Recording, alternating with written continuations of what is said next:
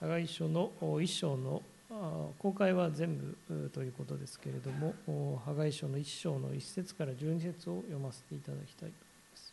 第三版をお持ちの方は1544ページですね。破壊書一章の一節から。ダリオス王のの第2年の第6の月の1日に預言者ハガイを通してセアルティエルの子ユダの総督ゼルバベルとエホザダクの子大祭司ヨシアとに次のような主の言葉があった。番組の主はこうせられる。この民は主の宮を建てる時はまだ来ないと言っている。ついで預言者ハガイを通して次のような主の言葉があった。この宮が廃墟となっているのにあなた方だけが板張りの家に住むと住むべき時であろうか。今万軍の主はこうせられる。あなた方の現状をよく考えよあなた方は多くの種をまいたが少ししか借り入れず食べたが飽き足らず飲んだが酔えず着物を着たが温まらない。稼ぐ者が稼いでも穴の開いた袋に入れるだけだ。万軍の主はこうせられる。あなた方の現状をよく考えよ。山に登り木を運んできて宮を建てよう。そうすれば私はそれを喜び私の栄光を表そう。主は仰される。あなた方多くを期待したが身をわずかであった。あなた方家に持ち帰った時私はそれを吹き飛ばした。それはなぜか。万軍の主のを見つげそれは廃墟となった私の宮のためだ。あなた方が皆自分の家のために走り回っていたからだ。それゆえ天はあなた方のために露を降らすことをやめ地は産物を差し止めた。私はまた地にも山々にも穀物にも新しいブドウ酒にも油にも地が生やすものにも人にも家畜にも手によるすべての勤労の身にも日照りを呼び寄せた。そこでゼアルティエルの子ゼルバベルとエルホツァダクの子大祭司ヨシアと民のすべての残りの者とは彼らの神主の御声とまた彼らの神主が使わされた預言者ハガイの言葉とに聞き従った。民は主の前で恐れた。以上の箇所よりあなた方の現状をよく考えようと題して高橋先生にメッセージを取り次いでいただきます。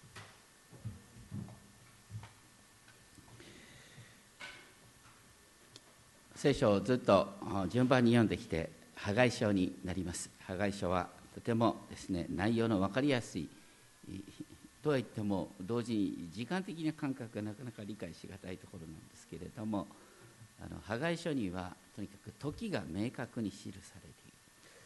私たちはですねそれぞれ時がある。本当にですね主に立ち返る時がありまた自分の心をですねあの焦点を合わせる時がある。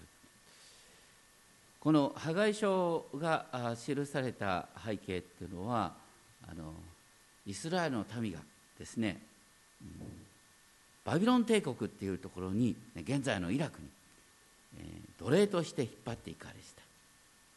ところがそのバビロンバビロン帝国をペルシャ帝国が滅ぼしてペルシャの大王クロスはイスラエルの民をですねもう一度エルサレムに戻してくれたんです。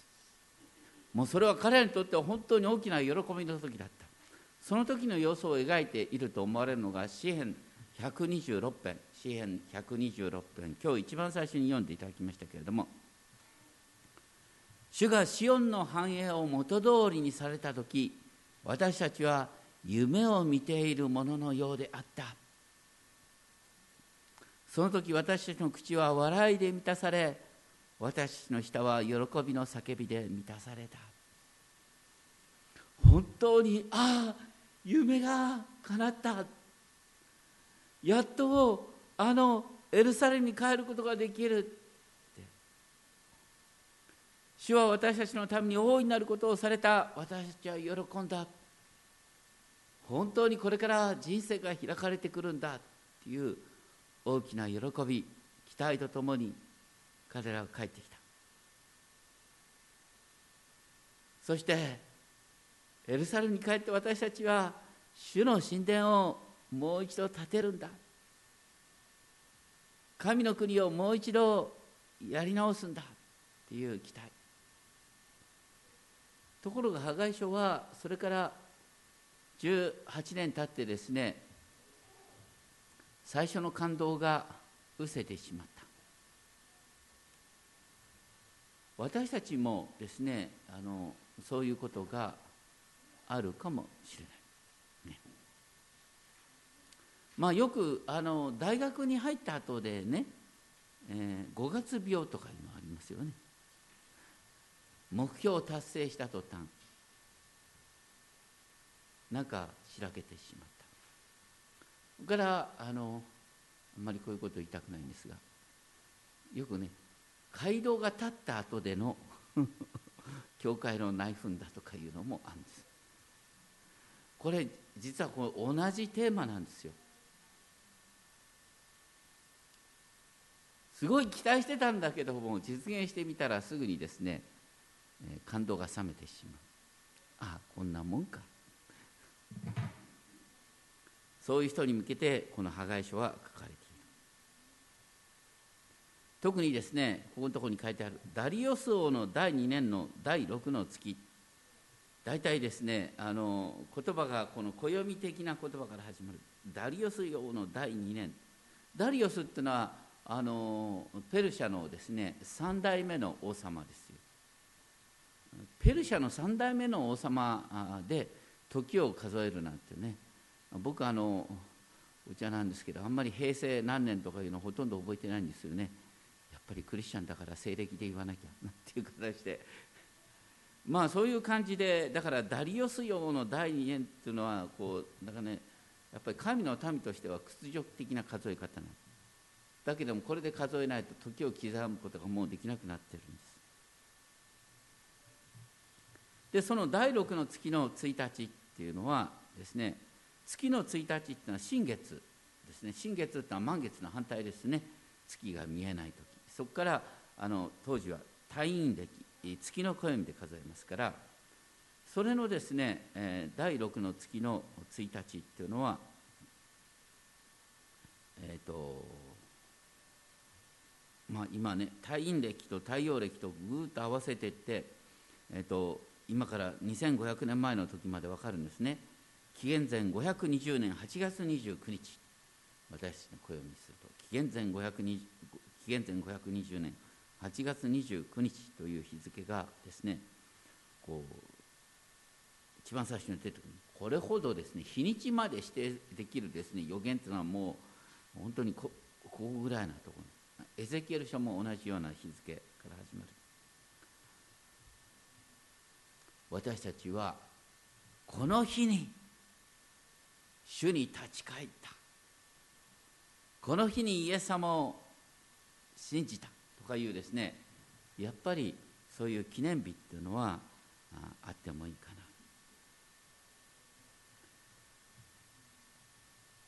ところが彼らはエルサレムに戻ってきたんだけども神殿を建て出したら周りの反対が起きた。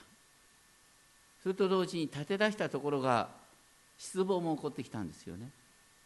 昔のソロモンの神殿を知ってる人はもう今建てようとしてるのはなんだこのちっぽけな惨めな神殿はなんていう感じで失望も起きてきたんですしかもここのところで、ね、預言者ハガイがですねユダの総督ゼルバベルと大祭司ヨシュアにですね主の言葉を伝える。不思議なんですけれどもゼルバベルとヨシュアっていうのはこうエルサレムに帰還を導いたですね英雄のような人で彼らに直接語ればいいのに神や預言者ハガイを通して彼らに対して自覚を促す。なぜならあの指導者っていうのはあのやっぱりねみんなのムードを大切にするんですよ。やっぱりねみんながちょっと疲れてるなと思ったらだんだんだんだんそういうふうに流れる。そこでシャキッとさせてですねこれじゃまずいよって言ってくれるのが預言者なんです。で神様は預言者ハガイを通してこの当時のちょっと倦怠感ねああ疲れたなだるいなっていうですね指導者に向けておっしゃってくださった。それが2節。万軍の主はこう仰せられる。この民は主の宮を建てる時はまだ来ないと言っている。一度建て出した神殿が全然工事が進んでない。18年ぐらい工事が進んでない。でその中で彼らにはいろんな言い訳が出てくるんです。言い訳の最たるものは何か当時エゼキエルのですね予言ももう知られてきたはずですね。エゼキエル書40章以降にはもう壮大な神殿の設計図が出てるわけですよ。神様終わりの時にそのように素晴らしい神殿を建ててくださる。その夢が大きければ大きいほどえ？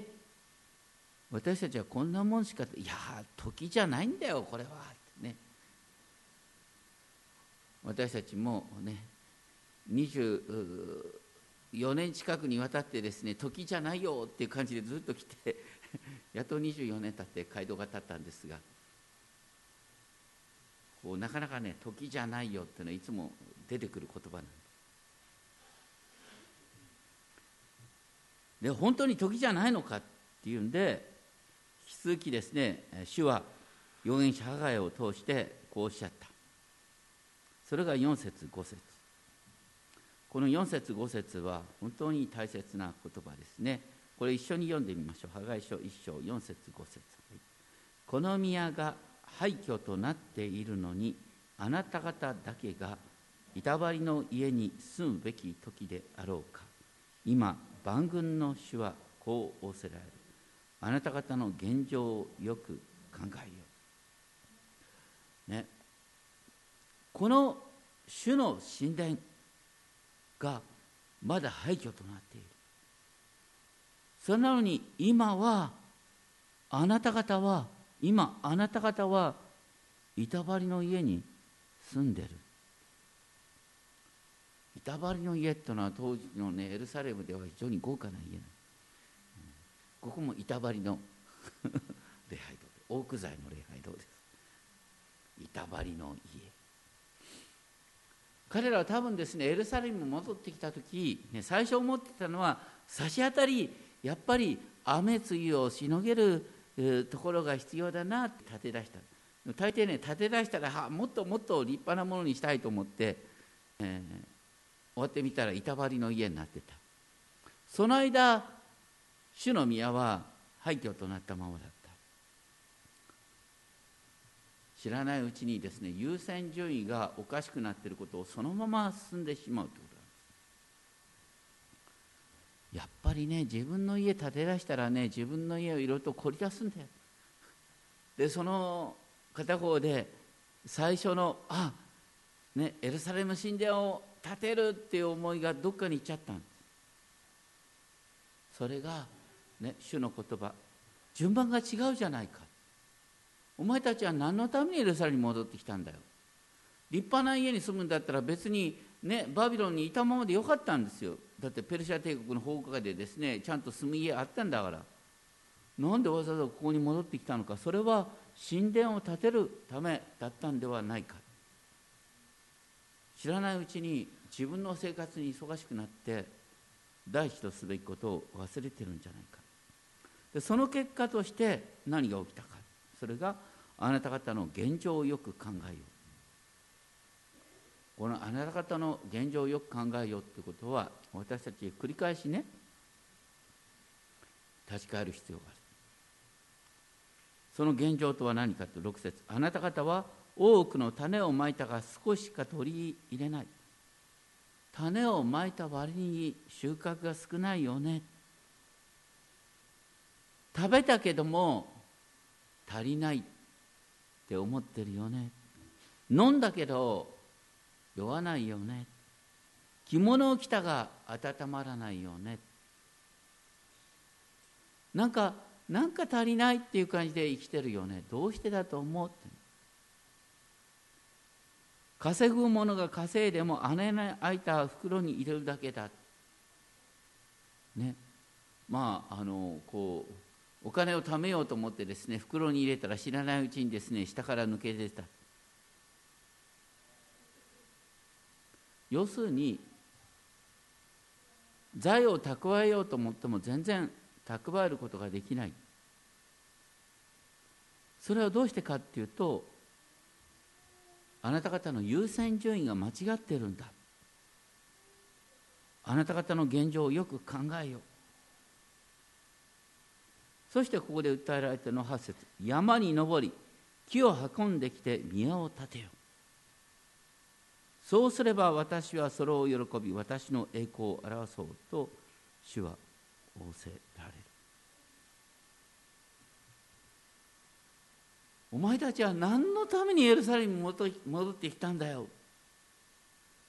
もう一度主の宮を建ててあの神の国をもう一度この地において建てようと思って帰ってきたのにどうしてそれを忘れてるんだよ？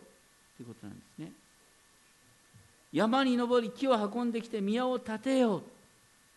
そうすれば私はそれを喜んで私の栄光を表そう。なんでエルサレム神殿がかつて廃墟になったかそれは彼らがエルサレム神殿で偶像礼拝をしてたからだ。主ご自身がエルサレムを去ったからだ。でももう一度私はこの場に戻ってくる。あなたがもう一度主を礼拝するってことを第一にしたい示唆したらってことです。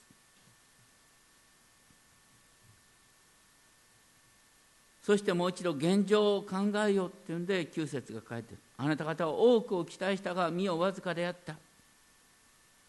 あなた方が家に帰った時私はそれを吹き飛ばした。それはなぜか万軍の主の蜜げそれは廃墟となった私の宮のためだ。あなた方が主を礼拝する神殿を建てるってことを後に回して自分の家のために走り回っていた。だからどうなったか10節それゆえ天はあなた方のために強を震わすことをやめ地は産物を差し止めた。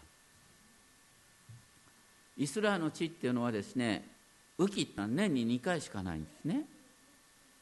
春と冬。夏の間はほとんど雨が降らない。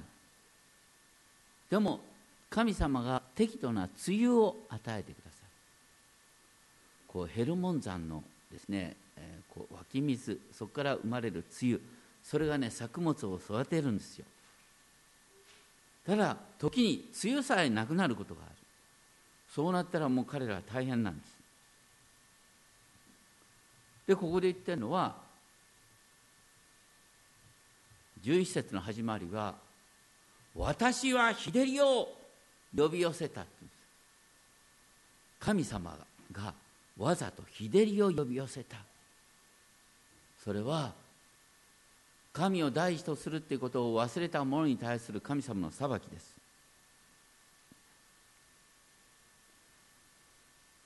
私はまた地にも山々にも穀物にも新しいブドウ酒にも油にも地が生やすものにも家畜にも手によりすべての勤労の身にも日照りを呼び寄せた。日照りを呼び寄せたと言って一番最後に出てくるのはあなたの手の技って言うんですね。言ってることは神様を礼拝する神様を大事とするってことを忘れてですねどんなに自分のことで夢中になったってそれは虚しくなるよっていうことなんです。結構ですね私たちの周りで本当にあの人えらい忙しくしてるんだけども全然生活楽なんないな、ね、あの人えらい一生懸命ね頑張ってんだけどなんか見当違いの方で頑張ってるなっていう人はいないでしょうか。私たちにもそれは起こりうるんです。人間的に考えたらさあれだよ日曜日ね礼拝に来ずに、ね、一生懸命仕事した方がいいんじゃないかとかさ仕事の準備したりね。またあの別な形で気休めした方がいいんじゃないか。でも私たちは主を礼拝するってことは中心なんだ。私たちの1週間の始まりなんだと思ってこうやって集まってるわけですよ。時間の性別っていうのはクリスチャンにとって本当に大切なことです。もう一つ大切なことがねこれと関係する。それは収入を主に性別するっていうことですね。まず収入があったら給料が出たらそのうちのね一定割合を多くのクリスチャンは10分の1を捧げてますけれども主に性別するんです後で余裕が出たら献金しようって思っている人はいつまでたっても献金できません。まず主に性別する。それを忘れてですね自分のことに夢中になってると主のことが次から次と後回しになっていく。その結果働いても働いても生活が楽にならないということそれに対してまず主のために時間を性別しお金を性別する。そうするとあなたの手の技が祝福されるんだよとこ今度非常に分かりやすい話なんです特にねこの時代彼らは何のためにエルサレムに戻ってきたか、ね、50年間荒れ果てた地になってた50エルサレムに戻ってきた。それは神殿を建てるためだっただろう。でもね彼らとしてはいやそしおとり住む家さえないんだよ。畑さえこう大変なんだよ。それはわかるよ。だけども中心は違っただろう。最初の動機に立ち返ろうよって言ってるんです。でこれを聞いたですね、えー、12節ですね。ゼルバベルとエホツァラクの子大祭司ヨシュア。また民のすべての残りの者とは主の御声を聞いて主の前で恐れた。ここのところでですねあの総督ゼルバベル大祭司ヨシアそれと並んですべての残りのもの民のすべての残りのものっていうのは本当にですねこれはイザヤ書でずっとね予言されていた言葉ですね。残りのもの。みんなが主に立ち返るんじゃなくて残りのものが主に立ち返る。残りのものを通して新しいイスラエルが生まれるんだ。彼らはこの時にああ私たちは本当に知らないうちに優先順位を間違ってしまったと言って、ね、主を恐れた。あイザがイザヤが言った通りのことが今起ころうとしている。私たちを通して神様新しい世界を創造しようとしてるんだっていうですね原点に立ち返った。それが民は主の前で恐れたということです。そして主の使いハガイは主から使命を受けて民にこう言った。私はあなた方と共にいる。非常に簡潔な言葉。私はあなた方と共にいる。これこそがね主からの最大のメッセージなんです。神様が私はあなたと共にいるって言ってくださるこれほど素晴らしい言葉はない。かつてエルサレムは何で廃墟になったか神がその場を去ったからしかし神は再びあなたの真ん中に住むとおっしゃってくださってこれこそが福音なんです。全能の主が私たちと共にいてくださるこの真ん中に主がいてくださる。それはすごいことです。皆さんあのイエス様のお名前は、ね、マタイの福音書ではイエス様はどのように呼ばれるって書いてありますか？インマヌエルと呼ばれるって書いてあるね。イエス様を覚えるときに私たちはインマヌエル。インマヌエルってどういう意味ですか？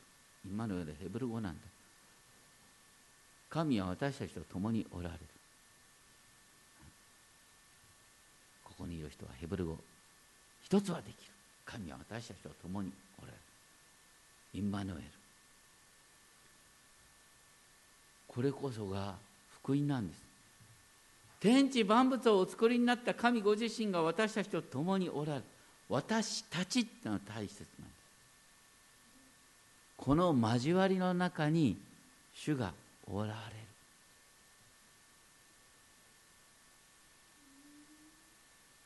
そして神が共にいてくださる時に私たちの生活も変わってくるんだ。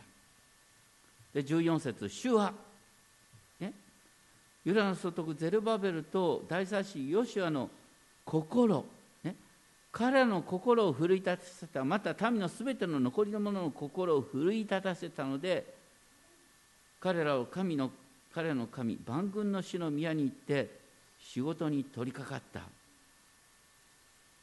それは第6の月の24日のことであった。一番最初にあった日付は一章一節第6の月の1日。さっき言った8月29日あたり。で第6の月の24日っていうのはですねいつになるか。これは第6の月の24日。それはあの9月21日のことですね。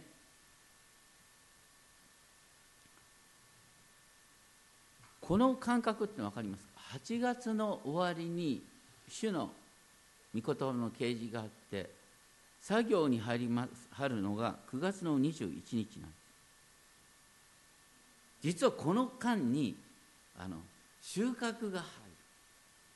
当然ながら彼らはさ収穫しないことにはね種を植えたものの収穫をしないことには1年生きていけないでしょ？だから収穫は大切なんです。だから主の言葉は収穫の前にあってそして彼らが実際に動き出したのはこう収穫をとにかく急いで終わらせて神殿を建てようと思って動き出した。それがね現在でいう9月21日です。だから彼らはもう本当にね収穫を早く終わらせてお神殿講師にかかろうということですぐにわっと取り掛かったってことですね。そういう中で2章の1節第2年の第7の月の21日にまたこの日付っていうのは大切なんです。第7の月の21日。これはですねあの10月の17日あたりになるんですがどうしてこれが大切かというとですね、えーと、当時第7の月っていうのはイスラエルにとってですねとっても大切な月なんですね。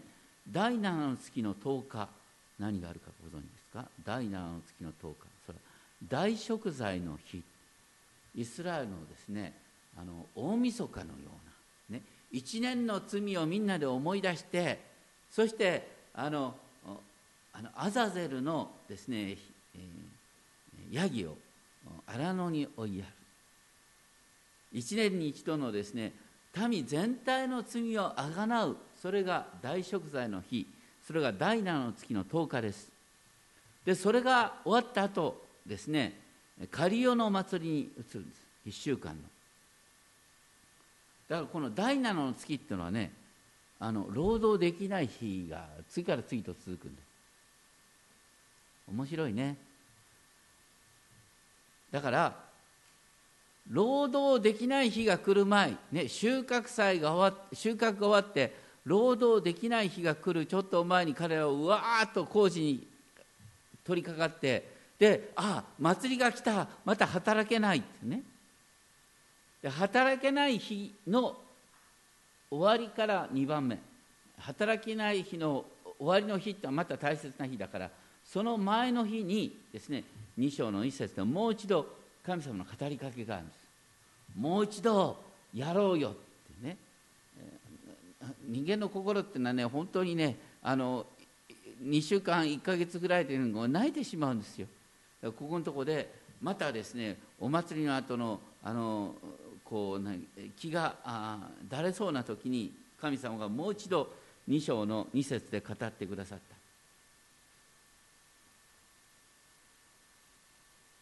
でもう一度ですね、えー、ハガイを通して総督と大祭司に語られた。それでは民の指導者に語られた。2章3節。これも一緒に読んでみましょう。2章3節を一緒に読みましょう、はい、あなた方のうち以前の栄光に輝くこの宮を見たことのある。生き残った者は誰か。あなた方は今これをどう見ているのか。あなた方の目にはまるでないに等しいのではないか。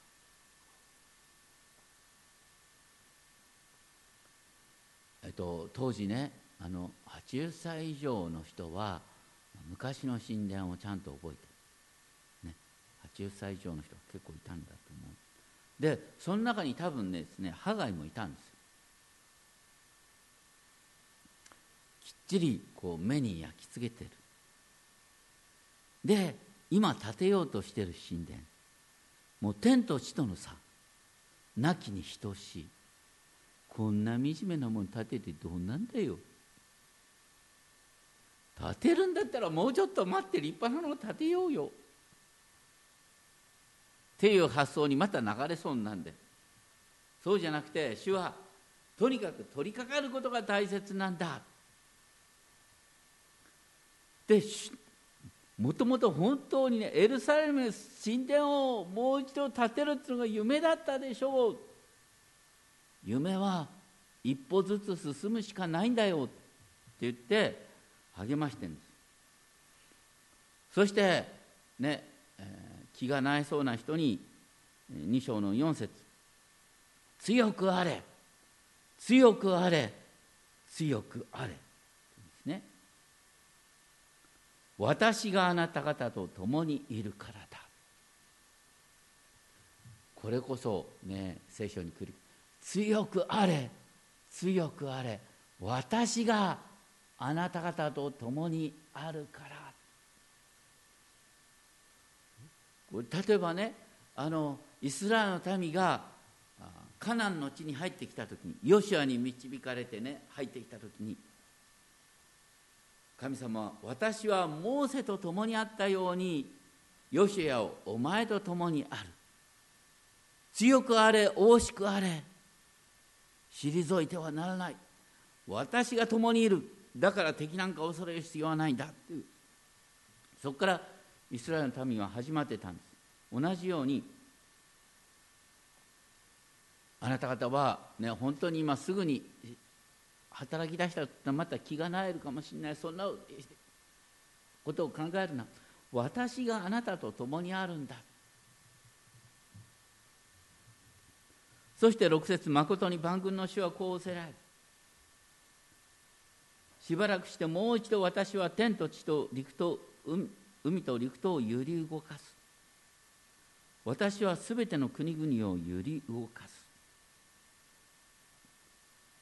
すべての国々の宝物がもたらされ私はこの宮を栄光で満たす。万軍の主は仰せられる。銀は私のもの金も私のもの。彼らには今ね金も銀もない。とても貧しい。でもそういう中でですねすべての国の民富は私のものだ。実際ですねこのあのこれと並行するですね、えー、絵面記っていうのがあるんですね。絵面記にはこの神殿再建の具合がまた別の角度から書いてある。んですそれによるとですねこのダリオス王の時にこんな話が起きるんですね。あのユダヤ人たちが神殿再建に取り掛かってくる。そういう中で要するにですね、いやこれはペルシャ王のペルシャの皇帝のですね許可のもとに進められているのかどうなのか。そういうね調査が入ったんだよ。で、えー、当時のですねペルシャの総督はあのダリオス用にこうお伺いを立てるんです。これはね皇帝陛下の許可のもとでやってんでしょうか。でその時になって初めてまた文書が発見された、ね、クロス王の文書が。クロス王の文書によると神殿再建をですねこうペルシャの王様自身が望んでいるってことが分かったんです。その間このダリオスがですね命令を下すんですよ。このですね、えー、現在のパレスチナの地域にある税金は差し当たり免除して、ね、神殿再建のためにこの税金を全部使っていい。それからねペルシャの総督たちはね、えー、この神殿再建に人々の、ね、協力を命じていいということなんです。だから本来ペルシャ王室に納められるべきお金が、ね、全部神殿再建のために使われるってことになったんです。神様が、ね、人々を動かして必要を満たしてくださるってことです。大切なのはあなたのビジョンが明確になってるってこと。私たちのこの街道建設の時もですねあの差し当たりの、ね、私たちが進み出した時ですね差し当たりの最低限のお金が、ね、やっぱり私たちの献金の中で揃ったら進もうかっていうところまで来たんですね。土地土地を買う代金ぐらいまで大体こう近くまで整ったんです。でその後は実は目処がなかったなあんまりね。こう建物を建てるところまで。それはちょっとみんなにお願いしてみようよ。お願いしたらねこうその建物を建てる資金の半分ぐらいがいろんなところから集まってきたんですよ。私たちのビジョンが明確になった時に神様が他の人を動かしてくださってそしてお金が集まってきたんです。おかげでこのように建てることができた。これもここに書いてあるとそうなんです。あなたが主を大事としたら神様が異教徒を動かしてお金集めることができるんだよ。金も私のもの銀も私のもの。大切なのはあなたの心が神様に向かってるかどうかってこと。こう私たちの日々の生活の中でも言えるんです。私たちが本当に主を大事として生きている時に神様が周りの人を動かしてくれるんです。仕事で何も大切なのは周りの人の協力関係でしょ。神様はあなたの周りの人を動かすことができるんだ。よだから主を大事としなさい。いうことをここで言われるそしてまたこの9節これこそがこの破壊書の鍵ですけれども2章9節これ一緒にまた読んでみましょう、はい、この宮のこれから後の栄光は先のものより勝ろう。万軍の主は仰せられる私をまたこのところに平和を与える。万軍の主の蜜げ、えー、これこそが実はですねこの破壊書のテーマそして新約につながる話なんです。このハガイの励ましによって、まあね、ゼルバベルの神殿と言われるですねこの第二神殿が立つ。この第二神殿のこれからの栄光はソロモンの神殿の栄光に勝る。これを人間的に解釈したのがあのヘロデ大王です。イエス様の時代のヘロデ大王っていうのは自分がですねこの破壊書に書いてある通りのことをやろうとしたんです。だからヘロデ大王はですねこの ゼルバベルが建てた神殿の大あのね、えー神殿の大拡張工事をするんです。もう本当に世界の七不思議と言われるほどにですねこう壮大な敷地に広げるんですよ。ヘロデ大王。その敷地面積っていうのはエゼキエルがね書いてる設計図のですね2倍の広さがあったと言われる。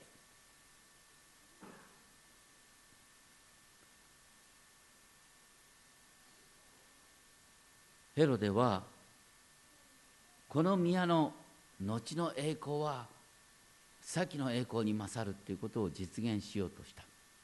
でもこのゼルバブの神殿にもヘロデの神殿にも足りないものがあった。何がなかった。契約の箱がないんですよ、ね、契約の箱はあの誰がそれでさあのなんだロストアークとか言ってあの失われた。これは昔からね一つのテーマなんだよ。あの契約の箱をどこに行ったか。それはエレミアさんがどっかに隠したって話なんですけどね。それを発行しようとしたのはあのなんだ忘れた映画の題あった。そうインディ・ジョーンズだ。そうインディ・ジョーンズだけが知ってる。まあとにかく まあとにかくですねこのゼルバベルの時からですねこう神殿のこう契約の箱があるそれでもね神様おっしゃったんだ。この契約の箱がない、ね、神殿がソロモンの神殿に勝る。後の栄光どのようにその後の栄光が来たんですか？皆さん。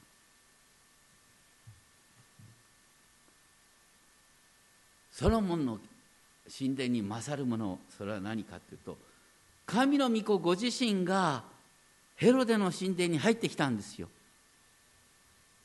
ヘロデの神殿は実は空っぽの神殿だった。でも神の御子ご自身がヘロデの神殿に入ってきた時にまさに神殿に栄光が満ちたんです。だって神の御子が入ってきたんだから。でもそれと同時にイエス様はね奇想天外なことをおっしゃった。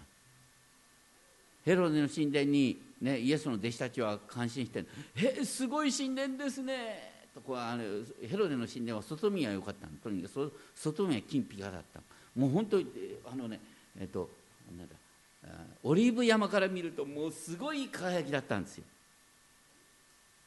外だけ金ピカ。でイエス様何と言ったかこの神殿を壊してごらんなさい。私は3日でそれを建てるとおっしゃった。だからイエスさんは十字架にかけられるんですけども。イエス様の十字架それはまさに神殿を完成させるってことだった。神殿は何のためにあったんですか？何も大切なのは罪の許しを与える場。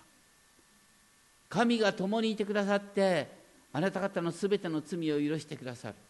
それをしてくださったのはイエス様は十字架にかかるってことを通して実は神殿の最大の目的を果たしてくださったんですそして今イエス様は私たちに精霊様を与えることによって私たちの真ん中に住んでくださっている。だからイエス様は十字架と復活において神殿を完成してくださった。その神殿が完成される舞台がゼルバベルの神殿だった。だから見かけはちっぽけ。ね。だけどヘロデがやったのは見かけをよくしただけ。見かけよくしたって何の意味もなかった。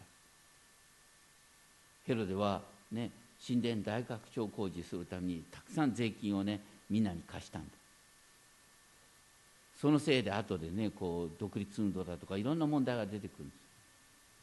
大切なのは主ご自身がその場に入ってくること。そしてここのところで言ってることはですねもう時間だからちょっとこの辺りですねあの端折りますがあ2章の10節からのですねこれはあの暦ね10節。第 2, の第2年の第9の月の24日。これもねあの現在のね天文学によってですねこう調べることができるんですがこれはあの12月のですね、えー、終わりを指してるんです。この ですね12月18日。私たちの感覚でいうと12月18日がこの2章10節に相当する。これはちょうどですね神殿の再建工事が始まってから3か月後です。記念日。でその時に神殿の礎が築かれる。これからが変わるんだよ。でどんなふうに変わるかっていうとですね11節から14節までこのですねあのまあ捧げ物についての話なんですけど言ってることはですね簡単に言うとあの汚れはどんどんどんどん広がっていく。だけど清くするっていうことはそう簡単にできないよ大切なのはですねあなた自身が神様の前に清くなることなんだ。で神殿は何のためにあるかっていうとあなたが神の民として性別されるため清くされるために神殿がある。で今あなた方が、ね、主を礼拝する神殿を作るっていうことを第一とするときにあなたが清くされる。あなた方自身がまず主の前に性別されるときにあなた方の働きがすべてあの、ね、豊かな実を結ぶんだよっていうことを言ってる。さっきはあなた方の現状を考えよどうして全てが悪循環になるのか。これからは全てが好循環に変わる。それが2章15節です。2章15節。さあ今あなた方は今日から後のことをよく考えよう。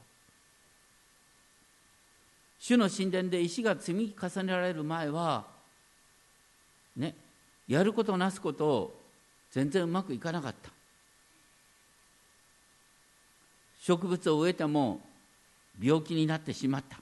17節。手がけのものが急に雪が降ってダメになった。とかね。ここでは氷と書いてあるけど。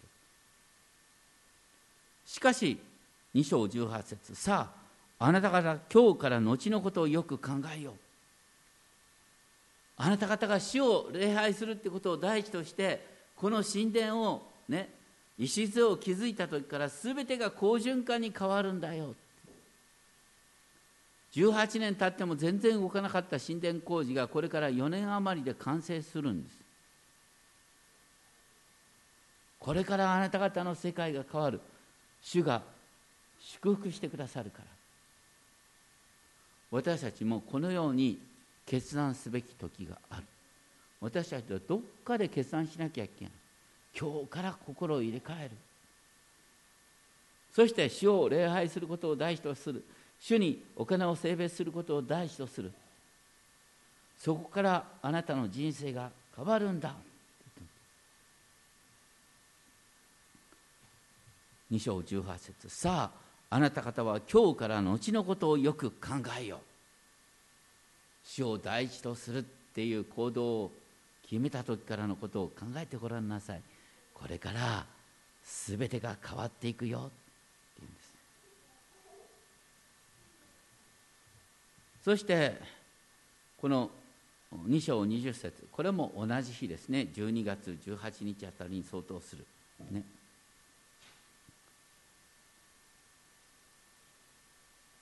その変化っていうのはユダの総督ゼルバベルに対する約束です。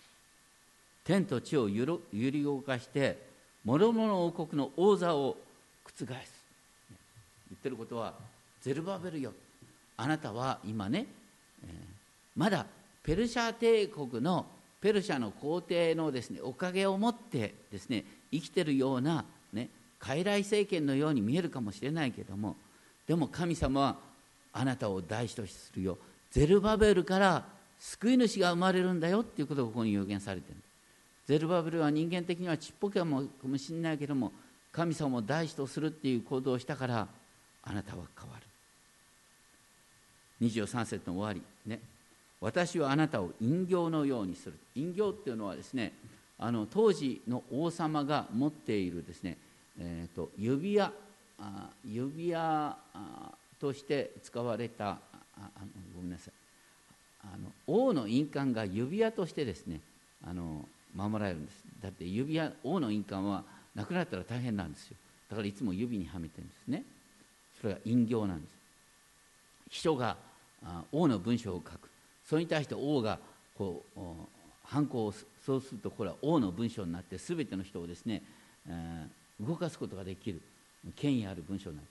それをですねゼルバベルはこんなこと書いたって誰も相手にしてくれないんだよ。だってペルシャの王様のもとでやっと生きてるような人間だから。ところがそういう人間に対して神様はねお前はね王様どころかね天地万物の創造主の代理となるんだよ。あなたは人間の目には非常にしっぽけに見えるかもしれないけどもあなたは王の代理として生きるんだこれから。私たちクリスチャンもそうなんですよ。私たちクリスチャン神の子ど、ね、神の子いやだってみんな神の子って呼ばれるじゃない。そうじゃないの。私たちイエス様を信じることによって神の子供とされるんだよ。誰でも彼でも神の子供じゃないんだよ。イエス様を信じることによって私たちは神の子供とされるんですよ。罪が許されて神の子供とされるんです。あなたはこの世の仕事をする。それは王の代理としてするんです。私たちいつもですね神様にホットラインを持ってるんです。神様は私たちの祈りを聞いてくださってあなたの生活を祝福する。今日のところはね非常に分かりやすい話なんです人生いつもどっかでですねあこれまでの生き方はまずかったな。知らないうちに自分の生活ばっかり考えてた。でも振り返ってみたら何のために私はクリスチャンになったんだよ。何のためにクリスチャンになったの？神を大事として生きるっていう決断ですよ。私たちは知らないうちに初めの愛を忘れるんです。イエス様を信じた時の感動。イエス様の愛を知った時の感動を忘れて差し当たり目の前のことが大変なんです。あ礼拝に行くよりも差し当たりは自分のことをやっといた方がいいか。いやそれよりもこの貯金をもうちょっと蓄えて。そんな耳っちい考え捨てろ。主を礼拝することを大事としね。主に性別するっていうことを大事とする。そこからあなたの人生は変わっていく。それが加害書のおすすめです。主の宮が廃墟になってるのに自分だけいい生活しようなんて思っててそんな姑息なこと考えたら全部おかしくなるよ。私たちも、ね、時に応じてそのように立ち返る必要があるかなと思います。お祈りをしましょう。天皇お父様私たち本当に知らないうちに目先の生活に手一杯になってしまいます。しかしそういう時こそ本当に改めて主に立ち返る。主のものを性別する。主の時間を性別する。そこに立ち返ることができますよ。うに主との関係を大事としていくときに全てが変わるんだ。あなたはそのように約束しておられます。どうか私たちも本当にその約束あなたに立ち返ってそして第一のものを第一として生きていくことができるよう導いてくださいイエス様の皆によってお願いします。アーメン